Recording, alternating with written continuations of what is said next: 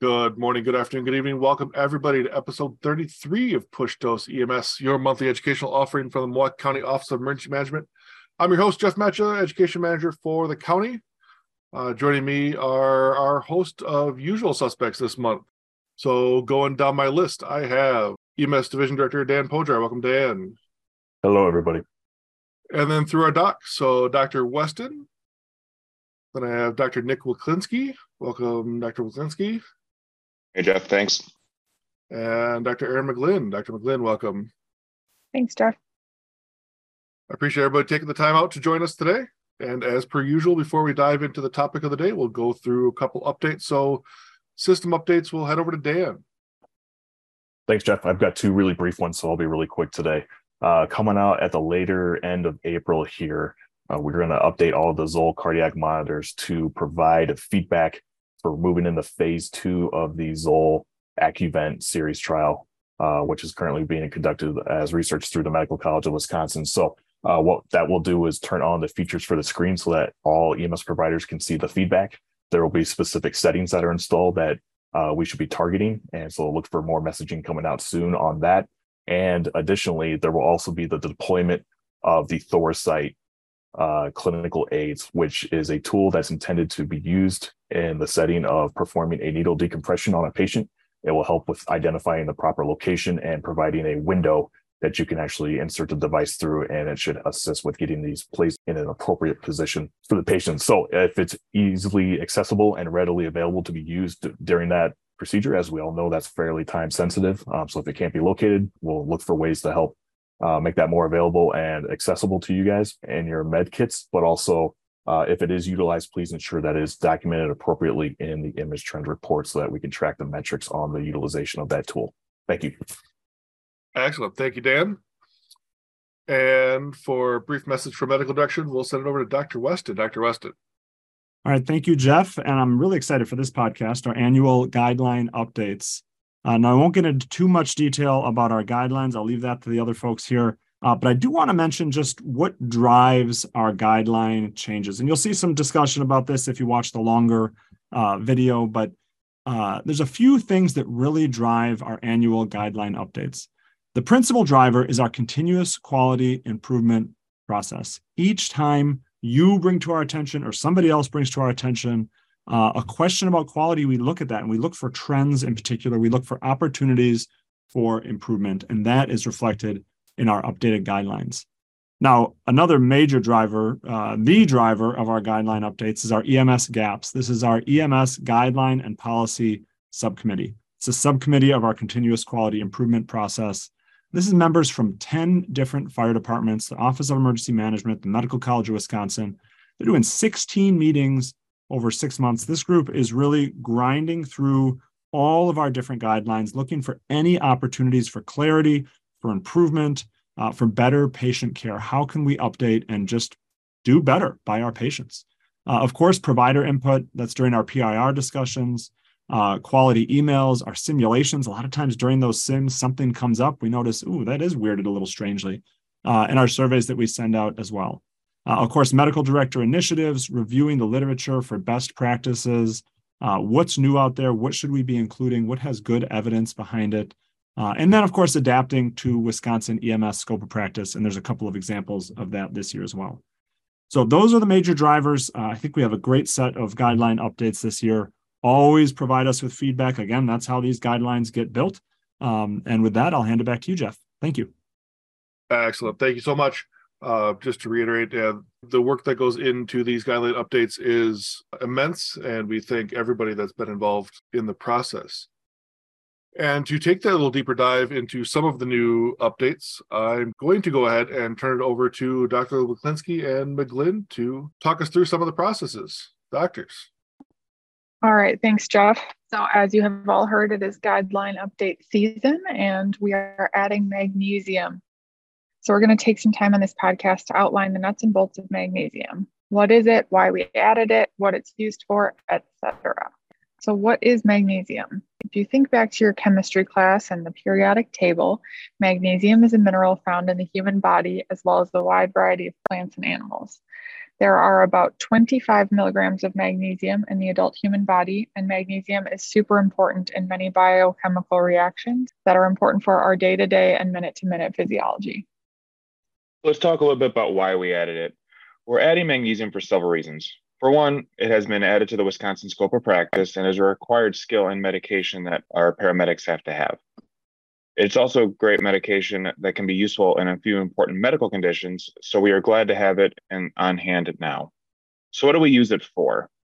Mag has been around for decades and has been used frequently in the hospital setting. Of course, it can be used as a replacement when some of the magnesium is low, but also has a few important specific conditions that we'll address here.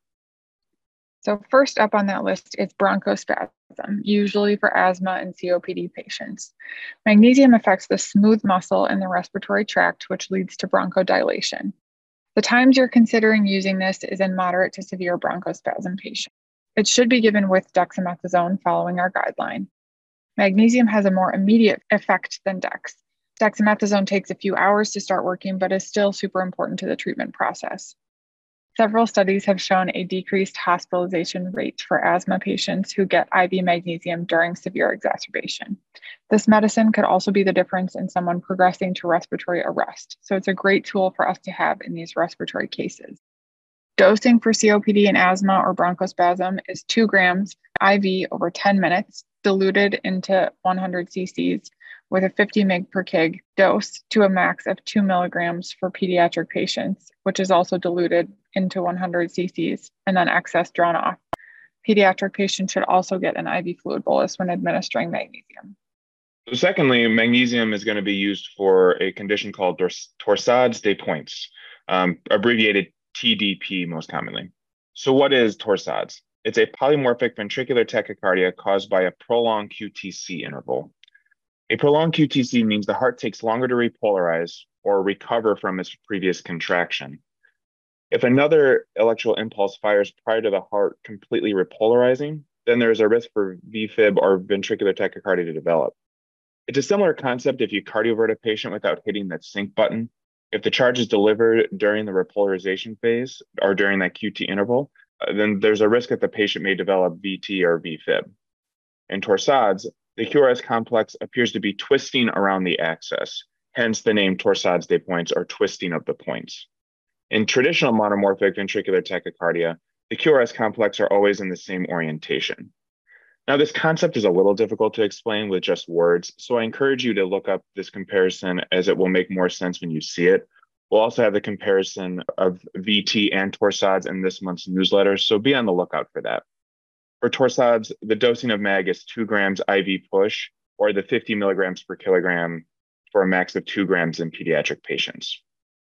So when should you consider torsades? Be on the lookout for torsades in your cardiac arrest patients. It can rarely occur in patients with a pulse, but mostly we're looking at cardiac arrest here. A common cause of a prolonged QTC is medication. There are many medications that can result in a prolonged QT. Some common ones include things like azithromycin, some psychiatric medications like Haldol, and some antiemetics like Zofran and Reglan, as well as methadone. You might get some helpful information in your medication history to clue you into this potential cause. So how should we treat torsades and cardiac arrest? The treatment of these patients is just like any other cardiac arrest patient with a shockable rhythm.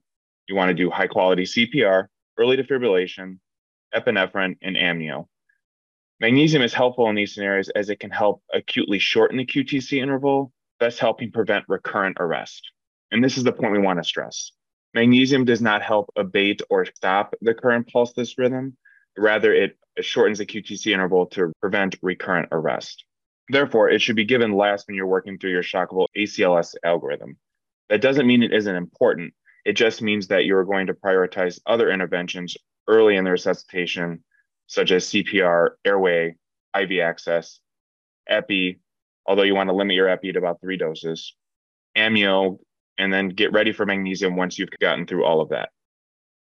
So if you've reached the end of your ACLS algorithm, you've given your amnio, you've defibbed multiple times, and you have this persistent torsades rhythm, Thin mag is appropriate to give while you're proceeding to load and go for our refractory VFib or VT guideline. Magnesium should also be given in these torsades patients who achieve ROSCON. Again, mag will help shorten the QTC interval and prevent recurrent dysrhythmia and arrest. All right, so finally, we will be talking about eclampsia. So what is eclampsia?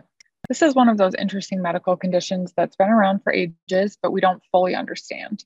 It's thought to be potentially caused by some inflammatory markers released from the placenta during pregnancy. Generally, we think of eclampsia anytime after 20 weeks of pregnancy, and it can go all the way up to 6 weeks postpartum. This condition is actually sort of a continuum, so patients might present anywhere on that continuum, and it's important to know what you're watching for.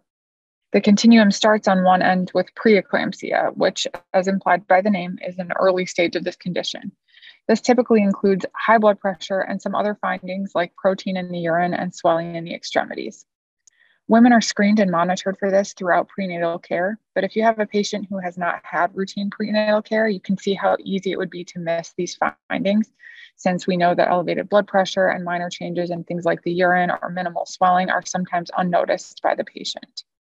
Preeclampsia can lead to problems with anemia, low platelets, liver dysfunction, and severe bleeding, but can also lead to eclampsia, which presents with seizures. This is a severe and dangerous condition that has high maternal and infant mortality. So these patients need urgent treatment and ALS transport. In the pre-hospital setting, you would identify this as a pregnant patient with a seizure. There's usually high blood pressure associated, but you might not have that info right away if the patient is actively seizing. Start treating these patients like you would any seizure with Versed, but also get mag ready. Even if the seizure stops before you give meds or after the Versed, you still want to give the magnesium. This is what will prevent recurrent seizures and help with maternal outcome. So give your Versed, but get mag ready to go right after. The dosing for eclampsia is a little bit different than bronchospasm and torsades in that it's 4 grams diluted into a 100 cc bag, and we give that over 10 minutes. Ultimately, definitive management of eclampsia is delivery of the baby in the hospital, usually by C-section. These patients have a high likelihood of seizing again and deteriorating further, so even if the seizure has stopped, they should be transported ALS to an OB-capable facility. So what about patients with existing seizure disorders who are pregnant? That's a great question. Since we can't know for sure what caused the seizure today, we should still be giving the magnesium. It's an overall safe medication, and we'll talk a little bit about side effects to expect in a minute. Another question that arises is, what if the patient is no longer seizing when we get there, or we see the patient seizing, but they stop before we give any medications, including Versed? That's also a great question. If the patient is postictal or has signs of having had a seizure, like tongue biting, urine incontinence, or was witnessed by a bystander, you should still give that magnesium. You don't have to give Versed if they're not actively seizing, but like we said previously, the magnesium is going to prevent future seizures if eclampsia was the cause. All right, Aaron, now that we're talking about odd seizures, let's do a quick bonus round here to kind of just go over some other seizures that we should worry about. So let's start with this. So you have a 6-year-old patient with a first-time seizure. What kind of things are you thinking about? So we'd want to think about things like CNS infections, like meningitis or encephalitis, and then things like brain bleeds or strokes or potentially trauma. Also thinking about hypoglycemia if our patient was diabetic, and then maybe ingestion or polypharmacy in kind of the older age group. Question for you, Nick. What about patients with alcohol use? Well, that's a great question. And we unfortunately see this somewhat frequently. So you want to think about things like alcohol withdrawal, right? Like this is a dangerous process that we want to treat with benzos if needed. Also, if the patient is intoxicated, happen to fall down and to get some intracranial injury, such as bleeding, that can also present a seizure. But what about that patient who had a seizure but doesn't appear to have a postictal period? What are we thinking about then? Ooh, that's a good one. So syncopal episodes actually often manifest like a seizure. So people can have these brief episodes with tonic-clonic type movements, usually due to decreased cerebral perfusion. So they're not getting enough blood to their brain because something was going on with their heart. Usually these people don't have a postictal period, so that should definitely raise your suspicion and kind of clue you into more of a syncope episode. And if they have a postictal state, then maybe thinking more of a seizure. And lastly, what about kind of infectious symptoms like being febrile or having other stuff going on with the seizure? Yeah, it's another good thing to be on the lookout for, because you want to be worried about things like meningitis, encephalitis, kind of as you mentioned a little earlier, Aaron, with that, you know, that 6-year-old first time seizure. Also, kiddos can have febrile seizures at a younger age. These tend to be a little more benign, but still something you want to be on the lookout for and evaluate critically. All right, so I think that ends our bonus round. Again, just some other things to think about when you're approaching a seizure patient, as not all seizures are benign. Okay, so back to our magnesium topic. So just to kind of review dosing here, just because we talked about a lot of different things here. So the standard dosing for magnesium is 2 grams with bronchospasm and torsades de pointe, and then 4 grams in eclampsia. A helpful memory tool I heard once was this 1 gram per lung mnemonic, which, you know, if you think about, you have 2 lungs to worry about with bronchospasm and torsades, as you just have the 1 patient. But then in eclampsia, you have 4 lungs because you have mom and baby. So that's why the dosing in eclampsia is 4 grams. But again, the general gist, you have 2 grams in bronchospasm and torsades, and then 4 grams in eclampsia. The biggest difference you want to pay attention to is the rate at which you give it. In torsades, we're going to be pushing that magnesium over 2 minutes, while in bronchospasm and eclampsia, we're going to be giving it over 10 minutes. In pediatric patients, the dosing is 50 milligrams per kilogram, and you want to make sure you're drawing off the excess magnesium before you hang that drip to prevent inadvertent overdose of the magnesium. Also notice that you dilute magnesium for treatment for eclampsia and bronchospasm, but not in torsades. So you're just going to be pushing the magnesium straight with torsades, but diluting it for eclampsia and bronchospasm. And finally, all pediatric patients should have IV fluid bolus going when they're getting the magnesium. This will almost universally be given in pediatric patients with bronchospasm, but just something you want to make sure you're keeping in mind. All right, so what side effects should we be monitoring for? The main one is hypotension. The biggest concern with this is for kids, which is why we talk about giving that IV fluid bolus if we're giving magnesium to a pediatric patient. Again, remember to draw off that excess dose prior to giving a ped dose to avoid overdosing on magnesium. The other side effect to monitor for is respiratory depression. This is very unlikely to happen at the levels that we're dosing magnesium.